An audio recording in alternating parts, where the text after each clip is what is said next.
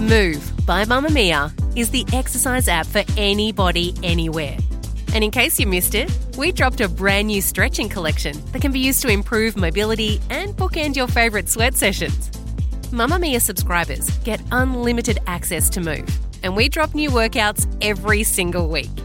If you're on the hunt for movement that makes you feel good, head to move.mamamia.com.au and use the code MOVE10 to get $10 off a yearly subscription. You're listening to a Mamamia podcast. Mamamia acknowledges the traditional owners of land and waters that this podcast is recorded on. From Mamamia, I'm Claire Murphy. This is the Quicky, getting you up to speed daily. The date on which your community deems it appropriate to trim the tree and deck the halls is a long and contentious argument.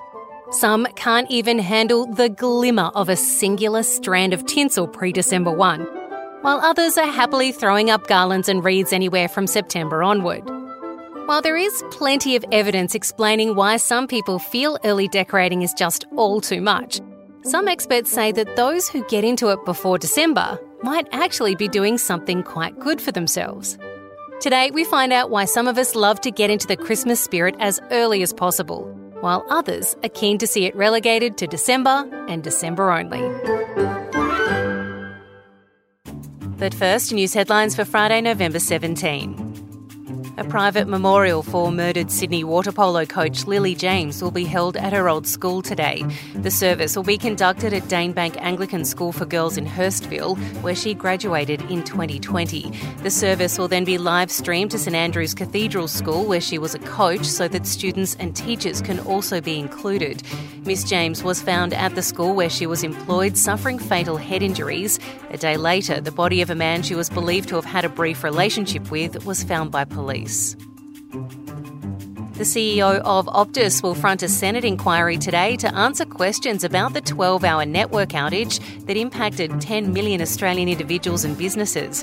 During the outage, Optus customers were unable to make calls, access the internet, or complete transactions, with some customers claiming they were also not able to make calls to triple zero, claims that will be investigated by the Australian Communications and Media Authority. The company blamed the outage on a routine software upgrade, changes to the routing information cascading through multiple levels of the Optus network. The reason it took so long to come back online is because the routers had to be physically rebooted, requiring Optus staff to be deployed to a number of sites across the country. Palestinian medics say they are increasingly worried about the lives of hundreds of patients and medical staff in Gaza's Al Shifa hospital who've been cut off from the rest of the world now that Israeli forces have entered the building.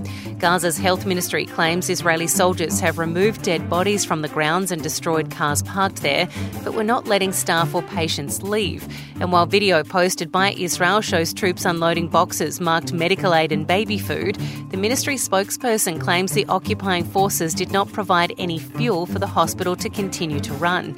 Israeli forces brought a BBC film crew into the building overnight, showing them some rifles they say were found there, but the broadcaster says the troops have barred them from interacting with any staff or patients. GQ magazine's decision to put Kim Kardashian on the cover of their Man of the Year edition has seen some backlash, many not realising that women have appeared on the cover for nearly two decades. Kardashian is GQ's Tycoon of the Year and in her interview discusses the influence her father had on her and her career. But many commenters are upset that a woman's been included in the Man of the Year list, some asking if there will now be men included in the women version. GQ has had multiple women on the cover of Man of the Year edition, starting with Jennifer Aniston back in 2005 and has included stars like actress Shailene Woodley, singer Rihanna, and tennis ace Serena Williams. The discussion around Harry Styles' recent dramatic haircut has raised the issue around shaming men who are going bald. Styles debuted his shaved head on Instagram this week, with many discussing the rumours that have dogged the star for years that he's actually balding and has been wearing a wig or toupee to cover it, an allegation the star has denied after being asked by a journalist. But many men say they feel ashamed and embarrassed about losing their hair. Experts saying Western culture celebrates men with a full head of hair, making those who can't achieve that feel like they've failed. That's your latest news headlines. In a moment, today's deep dive.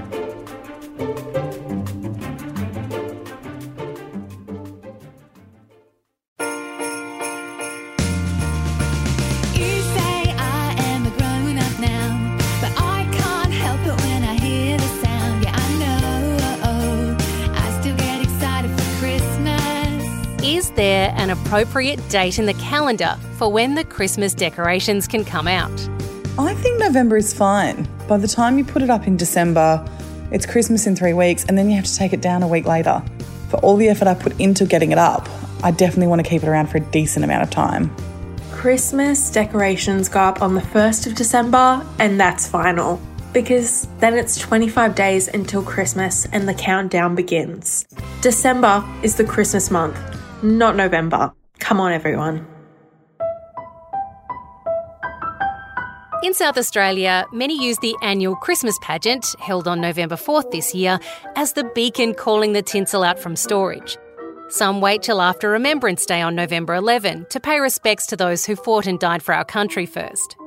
One comment on an article on the Mamamia website calling for November to be kept free of Christmas decorations, one person said they've got a friend who puts hers up unapologetically in October, posting the pics with a clear no haters directive. For some, there are birthdays that have to happen before the tree. Some celebrate 100 days of Christmas. Some adhere to long held family traditions, while others stick to a strict Christmas Eve approach. There's no rulebook dictating when those sparkly lights are allowed to add to the power bill each year. Yes, I am aware there are solar options, but there could actually be some mental health issues impacted whether you lean toward earlier or later decorating. Bells, From the start of September, Christmas decorations and festive themed foods start to make their way into our supermarket aisles. Christmas hams line the fridge section, those delicious marshmallow Santas hit the stands near the checkout, and sneaky little gift sections pop up on those end aisles with socks for dad, toys for the kids, and a mug for mum. For some, this emergence of the Christmas spirit so early is not acceptable, but for others, it brings joy. I'm putting up my tree this weekend, serial killer, but I am going away. I also just really like sitting and looking at the lights at night, so why not extend the happiness? And experts believe this early dip into the Christmas pool can be a really strong motivator for happiness. Carly Dober is the director of the Australian Association of Psychologists. Carly, what is it about getting the decorations out, especially when it's this early? What is it doing for our levels of happiness for those who truly enjoy decorating for the festive season? For those who love and enjoy Christmas and the decorations and everything about it, it can really promote memories or evoke memories from happier times and bring an element of nostalgia to the year. So, decorating early means that you get to soak up those good memories for a few weeks and really enjoy that period. And often people might be kind of white knuckling at the end of the year. They might be feeling burnt out, over it, stressed, really, really wanting the holidays to come. And this can be a signpost that the end of the year is nearly here. We're nearly at the holiday festival season. You've got this. What role do you think these pandemic years have had on our view of Christmas now because it was so restricted for those few years and we didn't really get to celebrate.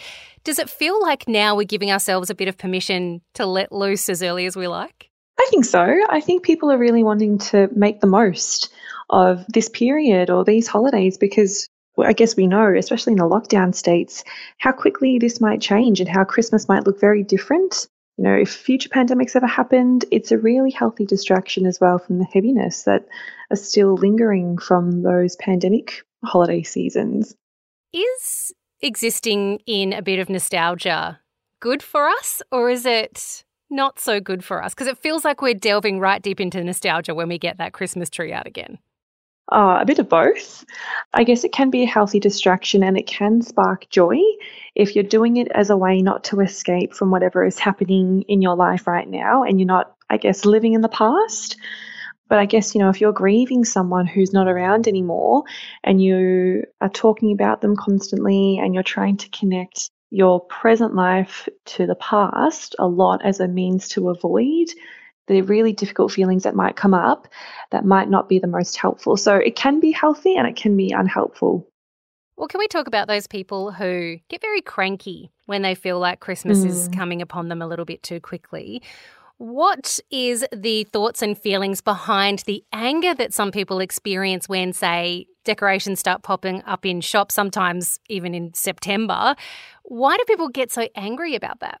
I guess it's really important to note that while some people might have had really beautiful, positive family experiences and time to rest over Christmases in their lives, a lot of people haven't. So, Christmas can be about buying things, which sometimes for those who might be financially destitute or have experienced poverty or might be experiencing poverty right now, can feel really stressed, or it can be a really stark reminder about the hardships that they have faced or are facing now and also, many people don't have much family around either because they've passed, they're estranged, or they're really not healthy for their mental health and well-being. So while everyone else might be celebrating and connecting with family and friends, some people are very lonely and they feel it more keenly.